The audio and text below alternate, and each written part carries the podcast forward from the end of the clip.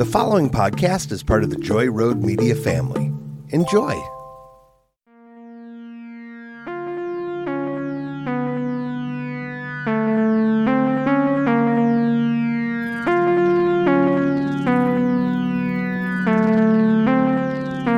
Welcome to Camp Creep, a podcast focusing on anthology horror. Starting with Tales from the Crypt. I'm your least favorite camp counselor, Tish Delano. And I'm the other camp counselor, Lauren Jewell. Woo!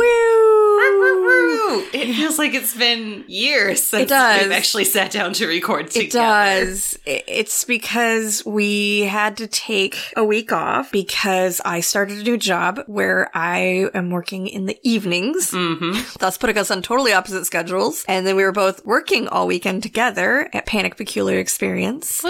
And then we had to record our Halloween special. And then we had to take the following week off because of the same issues. But now Panic is over. It was a very good time. Thank yes. you to the Panic family. Yes, it was super fun to get to be Moonbeam, the clairvoyant artiste. And you played Luna, my art student. Yes. Devoted. Very devoted student. Very she was devoted. Super hardcore fangirl. Yep. She was so hoping that eventually her psychic powers would come in. They Aww. didn't. Spoiler alert.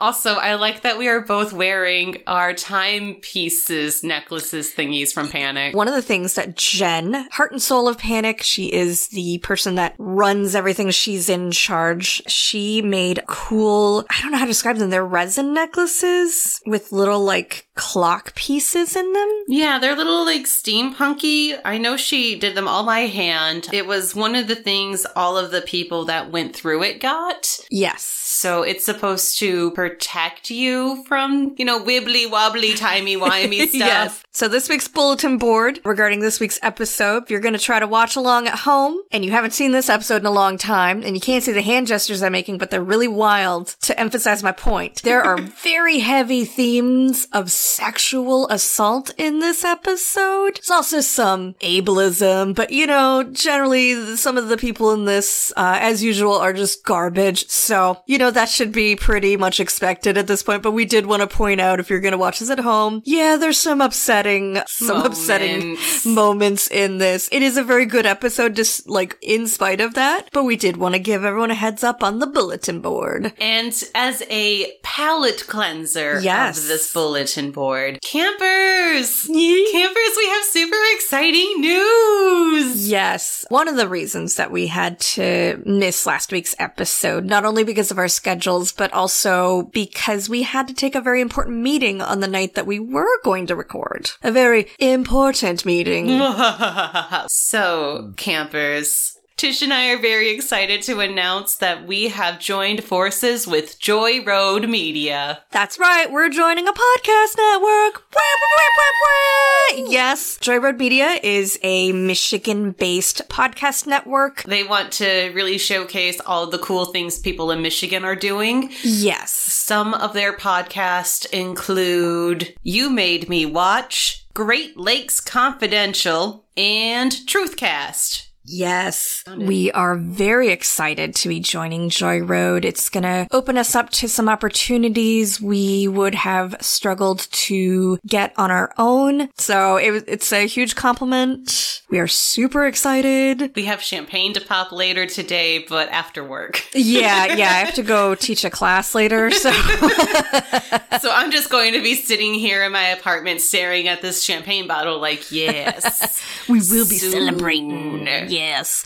So that is our amazing news. The best part is they're allowing us to maintain complete creative control. They have no interest in controlling our content or having any say in that whatsoever. They're just going to help us with some business aspects. So yeah, it's going to be the same old Camp Creep, just on a fancy network. Yes. Woo. Are you ready to go creeping through that crypt? I am so ready, but let me take another quick swig of this coffee. Hey, Tish. Hey, Lauren. You ready for a creeperosity? I was born ready. So, what puts the scare in scarecrows? I've got the answer for you thanks to Concord Monitor dot com. About twenty-five hundred B C, Greek farmers carved wooden scarecrows in the image of Priapus, the son of Dionysus and Aphrodite, creating a scarecrow that was supposedly ugly enough to scare birds away from their vineyards, ensuring a good harvest. That's shady. Okay, so here, this is where I was like, I have a photo for you to okay. look at. And here's the thing. Now, Dionysus and Aphrodite. Uh-huh. My theory says they're pretty attractive characters, right? In Greek yeah. mythology. Yeah, Aphrodite was supposed to be, it like was love goddess. Yeah, like literally yeah, supposed, supposed to be, be hot as hot. hell. Yeah. yeah. Okay. All right. So I want to show you what Priapus looks like. Okay. Wait, is is the j- oh my god.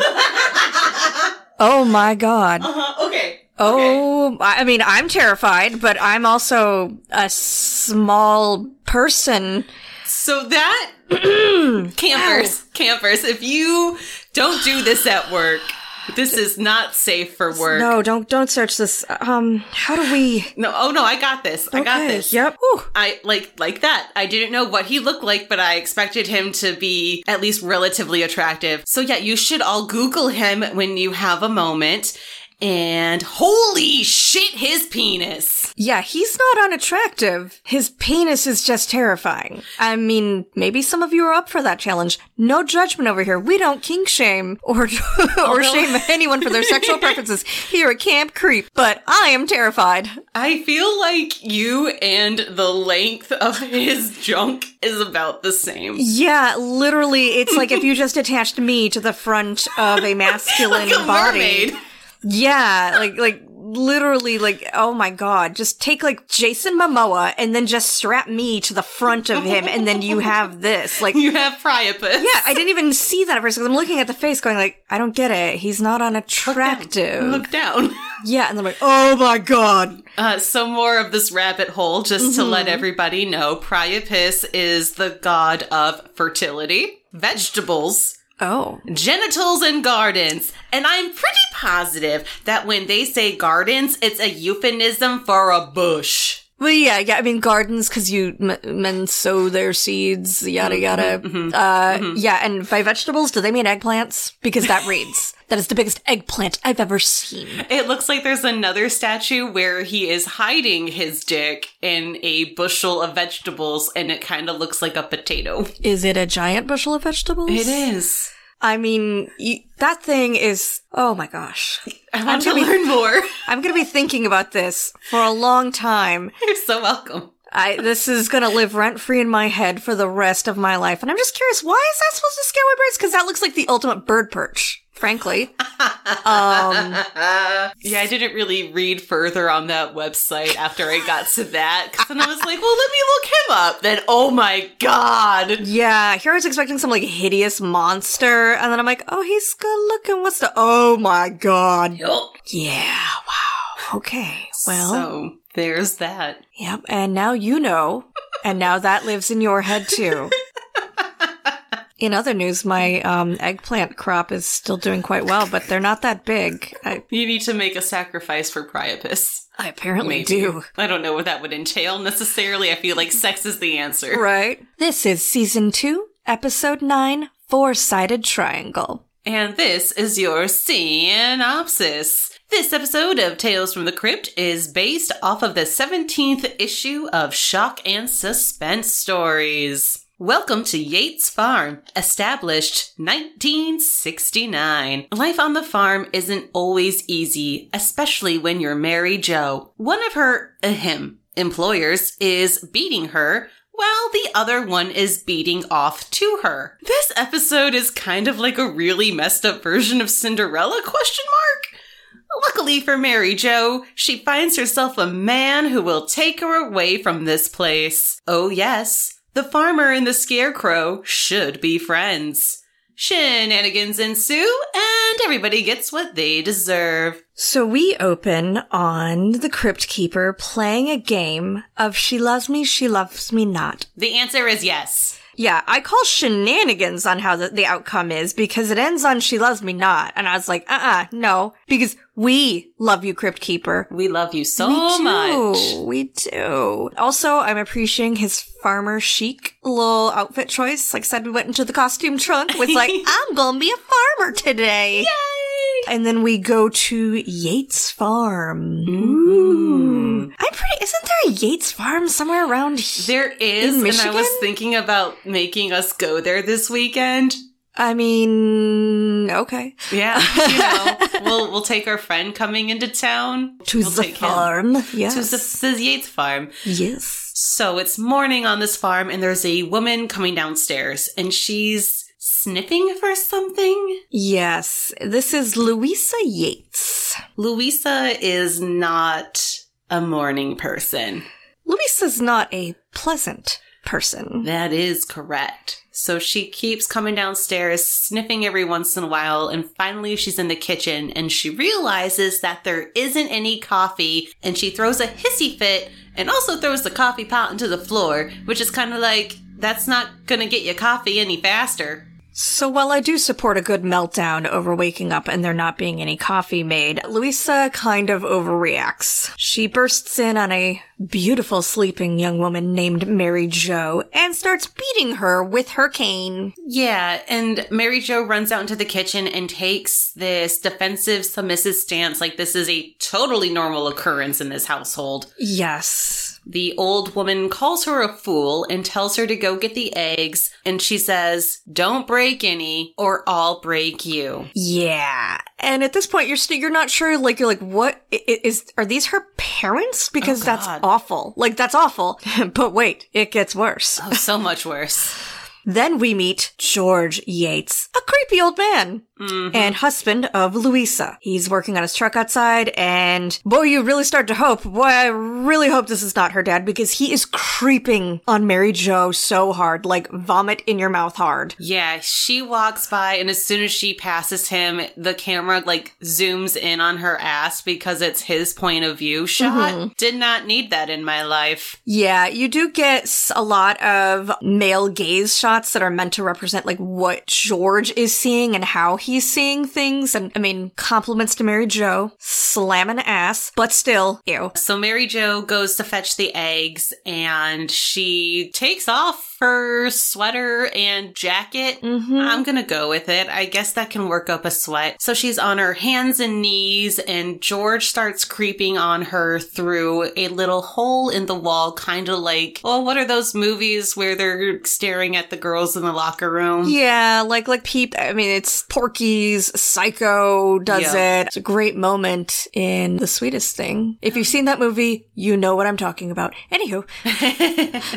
we'll add that to the list of things to watch later at yes, some point. Yes. So Mary Jo hears somebody, like, click something or whatever, so she jumps up and George runs away. And then when she gets outside and gets closer to him, he tells her to milk the cow. Can we go back, though, and just mention when we see what he's seeing through the hole in the chicken coop wall? Who looks that hot while collecting chicken eggs? Who? Who? No, Mary Jo does. No one. No one would ever look that hot in a chicken coop. But, and when you find out who Mary Jo is, it'll all make sense. But seriously, I was like sitting there like, I would look like a goblin collecting eggs for my egg collection. Excellent. Yes. Like, I was like, but here's Mary Jo, like, little white cami, tight, leathery looking pants. Like, I'm like, okay, th- this is definitely supposed to be the male case because no one, no one looks that hot collecting eggs. It's true. It's true. Also, ew, that whole time you're like, if he starts jacking off, I'm turning this episode off. I would have warned you, like, uh. I appreciate that because uh. that is the noise of this episode. Yeah. Oh. So when he tells her to milk the cow, there's like this weird moment where there's a bunch of close-up shots. So you see a key around George's neck, the truck, the ignition, and Mary Jo staring at the necklace with the keys on it, which basically confirms that this is the only vehicle on the farm and mm-hmm. the only means of escape. She acquiesces to his demand and goes to milk the cow. I'm pretty sure he literally just wanted to watch her milk a cow, which is, I, it just, uh, something about that, like, makes it's my... It's really sp- sexual. Just something about that, somebody making milking a cow sexual. Oh, God. Oh. So he goes, and of course he does watch her milk this cow, and he comes in and he says, I just want to talk. Oh, no, no. Anytime, anytime a strange man is approaching you...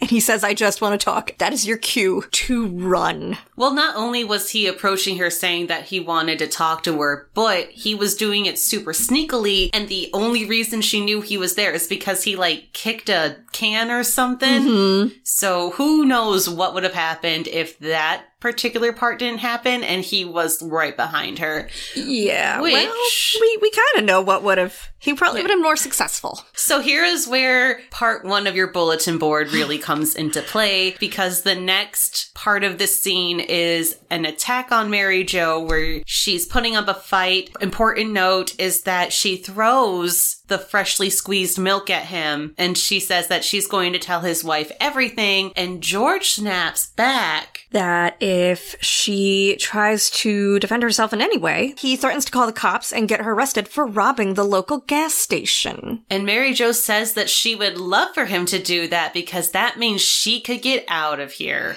Oh, that's really bleak. Yep. And the threat doesn't work as he tries to assault her again, and she continues to defend herself as as one does, and she screams bloody murder. She screams so loud that Louisa can hear her from the house. Yes. And starts coming outside to investigate and being like, what the fuck is happening out here? And George, in a panic, grabs a glass bottle and smashes it over Mary Jo's head. Mary Jo falls to the ground. There's a ton of blood dripping down from her face, and George realizes that he hit her so hard that she's unfucking conscious. Yeah, maybe dead. He doesn't know. He's... And then he starts covering her with hay. Like, that will totally cover... Yes. Yep. That's that's really good hiding skills. Yeah, there, yeah. Sir. Literally, he's taking tiny scraps. He's not even taking big handfuls. He's, like, literally throwing tiny scraps of hay onto her. It's it's kind of sadly hysterical. Louisa makes her way to the barn and finds him all wet. For a moment, I thought Louisa was going to be a secretly, like, a rough around the edges character, because she seemed legitimately concerned. Like, I can't find Mary Jo, and I heard her screaming. Did you hear anything? Yes. No. No, no, not redeemable. That, that, that's not what's happening here. No. She asks him, why are you wet, George? He's like, oh, uh, I spilled milk on myself when I was milking the cow. And she's like, well, that's odd, because Mary Jo milks the cow. Not you. She may be a bitch, but damn, is she observant as fuck. Yeah, she is not a fool. Knowing he's been busted, he goes to reveal Mary Jo's unconscious body. But they're oh. alone in the barn! Dun, dun, dun. Yes, he admits to smashing her over the head and then attempting to hide her body. And Louisa's reaction, instead of a normal reaction of what is wrong with you, you monster, is you beat the help, you don't kill them. Let's let's just say that again. You beat the help, you don't kill them. So this is like, okay, well, at least I'm relieved to know that these aren't her parents. But it's not much more of a relief. You're like, oh my gosh, she's basically... An indentured servant? Yeah, she's an indentured servant. servant to these horrible, awful, awful people. The next scene we see a stumbling around Mary Jo. She's struggling to escape, fumbling around thanks to the blow to the head that she got from George. And my favorite part is that instead of following the yellow brick road, George and Louisa follow the blood path to try to find where Mary Jo right. went. And they follow it right into the cornfield. Mary Jo makes it seemingly significantly far into the cornfield. Mary Jo passes out in front of a scarecrow. And boy, this scarecrow may not have a brain, but he sure has a heart. Uh, uh. Because she, hal- we're assuming hallucinates, that the scarecrow reaches down from its little cross. I don't know what it's called. I don't know what you mount a scarecrow on, but he reaches down and reaches his hand out to her. And she starts to reach up, and then she loses consciousness and passes out. So George and Louisa arrive on the scene, but not before Louisa makes George pick her up and give her a piggyback ride to go the rest of the way, because something we haven't mentioned about Louisa is that she has something wrong with her ankle, mm-hmm. so she has to use a cane to get everywhere. She really uses that cane, for it has, like, multiple purposes. Right. Mostly hitting people. Yes, yes. She can move pretty quick when she wants to, mm-hmm. but I can imagine, yeah, she can't walk too far. So George and Louisa find her and confirm that she's still alive, and George is very defensive all of a sudden, and he's like, you can't believe anything she says. She got hit in the head. Yes. And then she almost proves this point by waking up and asking, what did they do with, quote unquote, her man? Oh. And they don't know what the hell she is talking about. I told you, says George. See, she's just got knocked in the head and now she's all woo. So cut to that night. George comes into the kitchen. Mary Jo is cooking at the stove. And oh boy, is he being cr- next level creepy. He is being so creepy. However, there is a tiny continuity error here. Just wanted to rant about for a moment. Sure, go for it. So the first time in the kitchen, when they show her back, there is a hole in the jeans that she's wearing, and you can see her shirt is long enough to be tucked in pretty far in, or she's got on a pair of like super white panties. The next time we see her back at George's point of view, the hole is still there, but now it's skin. I will let you die on that hill alone, but Thank that's you. fine. That's fine. I was very alarmed. Because then, like, if her shirt was untucked, it would have still, like, been behind her, because that's how clothing works. But then it was gone, and it was just her ass. Yes. Back to Four-Sided Triangle. George, in, in, now, like, S- Stephen, who is my fiancé, thus has the consent to do this. Stephen likes to come up behind me while I'm cooking and put his arms around me and, like, oh, that's so cute. Yeah, kiss my neck and stuff. And it's cute because he's my fiancé. George is Mary Jo's employer, and she has made it clear that she finds him absolutely disgusting. Also, he is married and not in an open relationship. So when he comes up behind Mary Jo and puts his arms around her and starts smelling her. Oh, I seriously, my whole body just shivered when I said smelling. Yeah. Uh, apparently, Mary Jo covered herself in honeysuckle for her man. Yes. And George points out that there's no one around for sixty miles. Yes, which just confirms what we already figured, that they're pretty isolated, but this is extra isolated. Mm-hmm. sixty miles. That is, that is incredibly upsetting. So while she's moving away from the, like, away from George and around the kitchen, she's still stirring something. I was really distracted by trying to figure out what they were making for dinner. Because I was like, oh, is that like brownie mix? Is she making brownies? What? What is in that pot? What is she stirring? Soup, gravy. Could be gravy. I mean, they're they're on a farm. Gravy, gravy. seems like a staple, okay. staple meal. Gravy yeah. makes sense. I'll accept that. Yeah. Oh, st- brownie mix. Oh, that's that's a whole that's a whole different kind of stirring method. Mm-hmm, mm-hmm.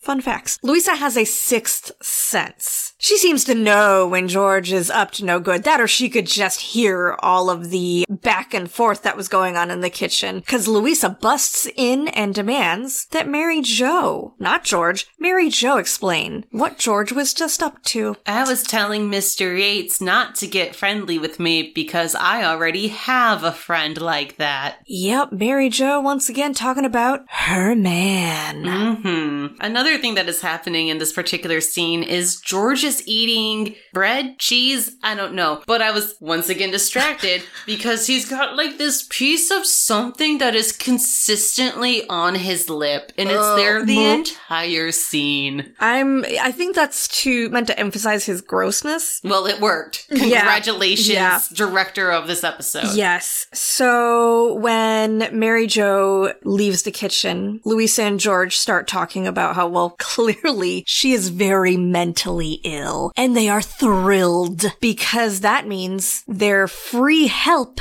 ain't going nowhere. Which makes George a little too happy in Louisa's eyes, and he quickly covers it up again with something still sticking out on his lip, that he just really likes the idea that somebody will be there to take care of them forever. Uh-huh, uh-huh. Good cover, George. While those two are in the kitchen talking about Mary Jo, Mary Jo is in the dining room setting the table, and she's singing a really weird song about chicken pot pie and her sweetheart. Just something about her creepy little chicken pot pie song. Yeah. Yeah, listen, I gotta say, I mean, I'm gonna call, like, this is the hill I'm going to die on, mm-hmm. but I've been hit on the head a lot. I've received a lot of concussions, and I have never then spent the rest of my life in a delusion that I was in a relationship with an inanimate object. Just saying. I'm gonna say either she had some underlying thing, or maybe this is a result of trauma. that trauma could be it. Right. Yeah, this could be like a coping mechanism for all the trauma she's experiencing. Yeah, yeah, look at me putting on my little...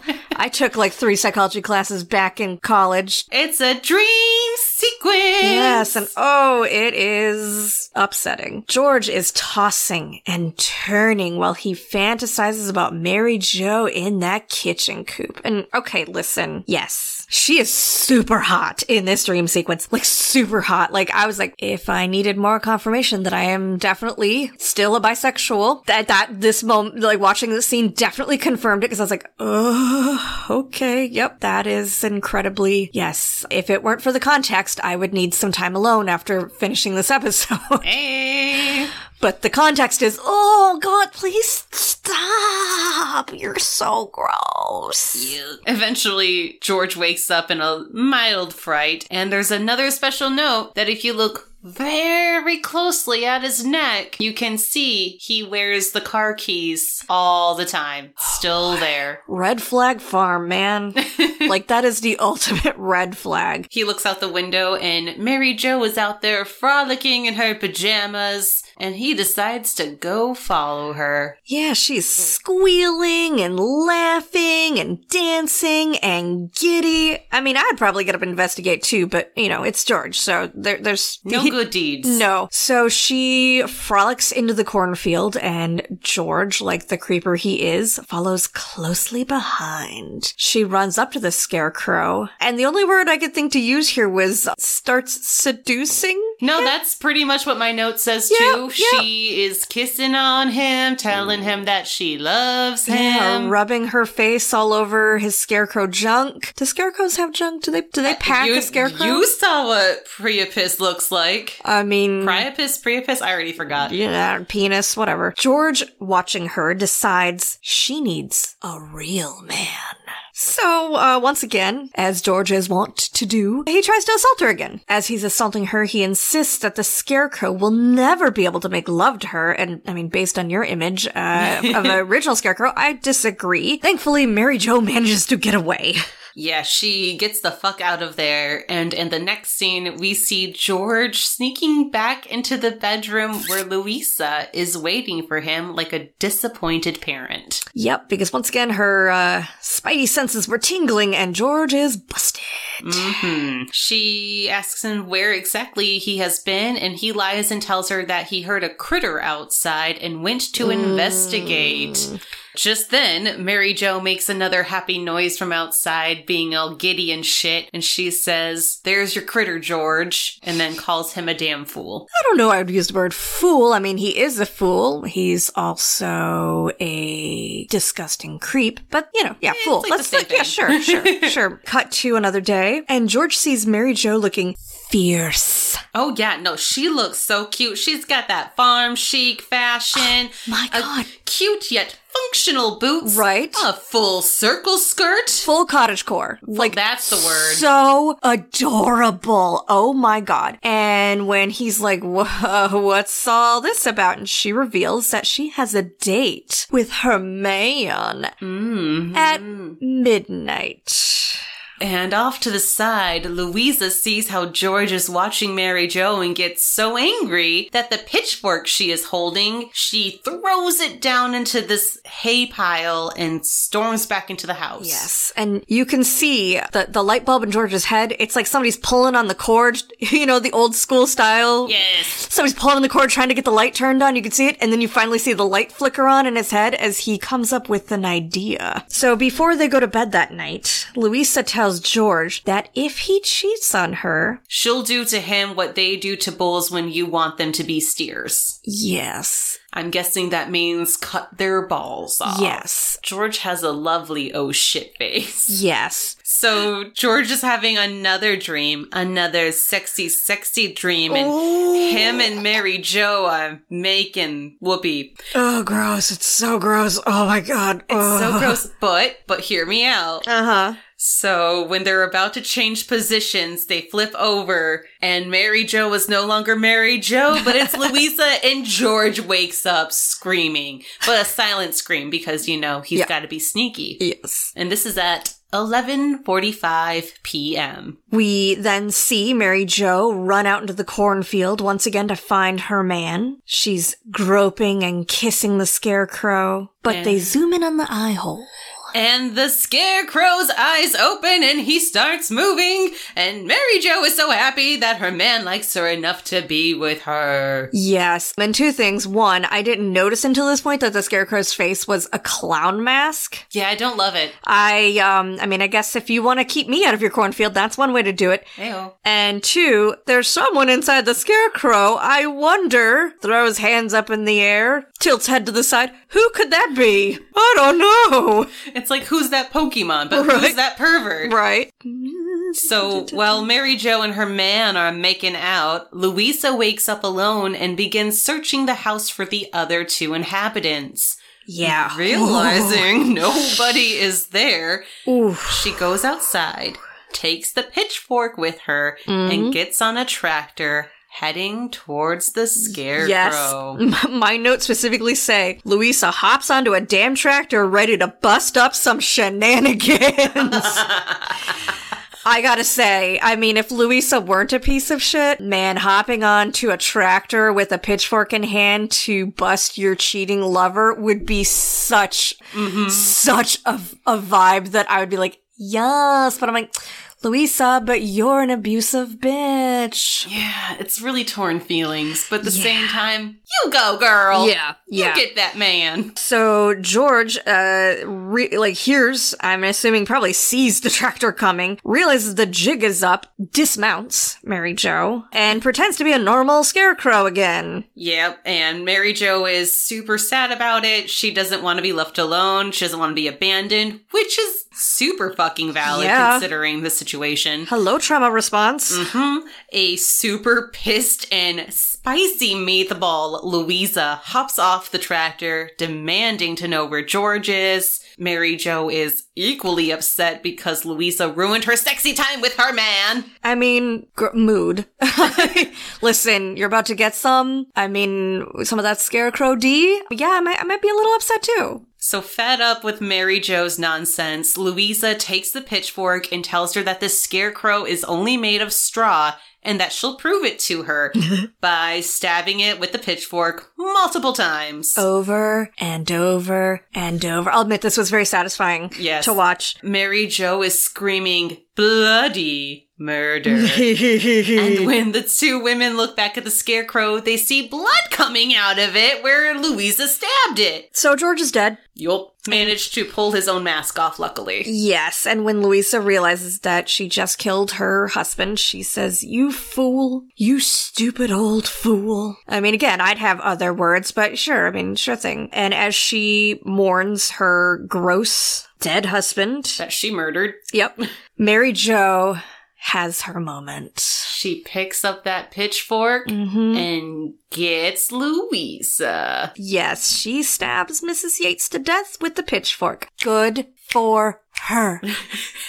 Good for you, Mary Jo. We support you. Yes. And Mary Jo skips away to enjoy her freedom. She's got her chicken pot pie song and she don't care because she's free at last. Woo! Yep. She's got the car keys now. She yep. can go where the fuck she wants. You go, girl. You go. Live your life. And now we're back at the crypt, where he's making some beautiful puns, and I know he's wearing the clown mask. Yes, yeah, dislike, now. dislike. I have that in all caps. That crypt keeper's now wearing the scarecrow clown mask. Dislike.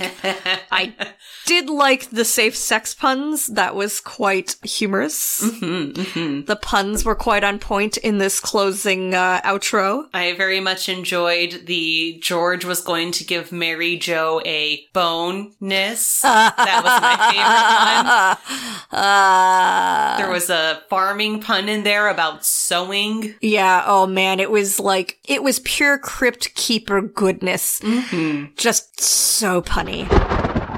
Hello there, campers. October may have come and gone, but let's be honest, isn't it always spooky season? Lucky for us, the Picassos are inviting us to the seance with their newest E P and other scary stories. This E P includes a cover of Oingo Boingo's Dead Man's Party, as well as original music by the band, including a song called My Personal Phenomena.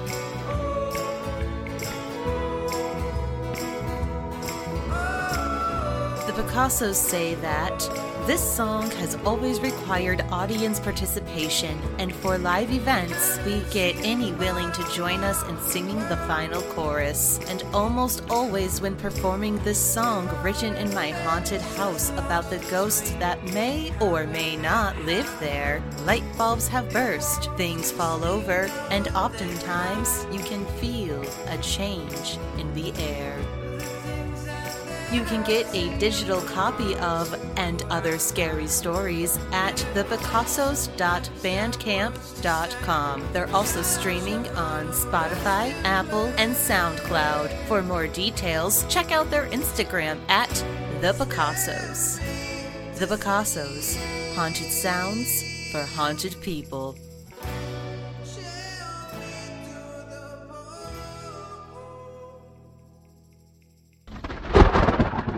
And now it's time for everybody's favorite segment, Who's That Ghoul? Doot, doot. All right, this episode is filled with people with actual horror creds. I'm so excited. Oh boy, okay. First and foremost, the director and one of the screenwriters is my love, my light, my favorite director, Tom Holland. I thought his name sounded familiar. Yes, and I know I don't mean Spider-Man in case you didn't listen to the previous Tom Holland episode. Not Spider-Man, Tom Holland, aka the director of the original Child's Play, Fright Night, Psycho two. Those are some of his biggest creds. Tom is a wonderful person, a great director. I highly recommend checking out any of Tom Holland's films. They're great. I spent forever last time gushing all about Tom Holland, so I'm trying to rein it in this time. But I will say, if you are curious about Tom Holland or you're a fan of his work and you haven't already, be sure to check out Tom Holland's Terror Time. It's a website where you can get merch. Also, they have interesting articles and stuff. This is not sponsored, by the way, but I do want to give Tom Holland's Terror Time a shout out, especially on Facebook. Their meme content is just, it's on point. I'm probably going to borrow some memes for Camp Creep. But also, like I said, you can get really cool merch, including some signed scripts, posters. Tom wrote Fright Night, so he actually wrote a novelization that you can get on. That's really cool. Yeah. Then we have Mary Jo. Who is she? Because I don't think I know her. But uh, that's you know what... her. Okay. That's you what, who's that know her. For? This is Patricia motherfucking Arquette. Patricia Arquette from Nightmare on Elm Street three, True Romance, Ed Wood, Stigmata, main character in the T V shows Medium. She had a reoccurring role in C S I and was the lead character in the spinoff C S I Cyber. And she played Dee Dee Blanchard in The Act, the the gypsy, yeah, the, oh, yeah, yes, the, yes. Fuck. Yeah, that, that true crime movie that was really upsetting. She's unrecognizable in it. Put in a lot of effort to look the part, like she looks her age in that instead of looking like most Hollywood starlets. You know, she, she just doesn't look like her usual glamorous self. But no, Patricia Arquette is a beautiful woman. Her first film was Nightmare on Elm Street three. Who was she in Nightmare on Elm Street? Because that's, that one's Dream Warriors, right? Correct. That one's my favorite one. I feel really bad that I don't remember. Was she the one that got the T V? No. Okay. So she played Kristen in Nightmare on Elm Street. She's the one that gets, starts to get eaten by the giant Freddy worm. Oh! Yes. And then she did not return for four, and they recast her. I cannot remember off the top of my head who they put in the role in four, but yes, that was her very first film. Oh, shit. Yes. Yes, she's great. Freaking actress. I'm also excited to say that Patricia Arquette was in a C B S School Break special. Oh! Yes, it was called, the most problematic name ever, The Girl with the Crazy Brother. The plot is a teenage girl struggles to cope when her brother is diagnosed as suffering from schizophrenia. Interestingly, it was directed by Diane Keaton, a very legendary actress. I'm seeing a blank look on your face. Uh-huh. Oh, Diane Keaton, one of her most famous older roles is was Annie Hall. I think that was really what got her famous. She was... I know that name. Yeah, okay. She's been in a lot of movies. Diane Keaton, uh, she's one of the, I think, L'Oreal spokespeople oh, okay. uh, for, like, their anti-aging line. And boy, do they Photoshop the crap out of Diane Keaton for that. Mm. Anywho, off track. Next, we have George Yates, played by Chelsea Ross. Not a name I recognized, but he does have some recognizable credits. So, Chelsea got his start in film in nineteen seventy-eight in a film called Keep My Grave Open, which I have never heard of, but I'm curious. I think I'm going to look that yeah, one up. That sounds really cool. Yeah. Early in his career, he did lots of T V movies, including Mark Twain, Beneath the Laughter, and The Children Nobody Wanted. Is that secretly Flowers in the Attic? I don't know, but it could be the alternate title. He went on to star in films such as Hoosiers, Major League,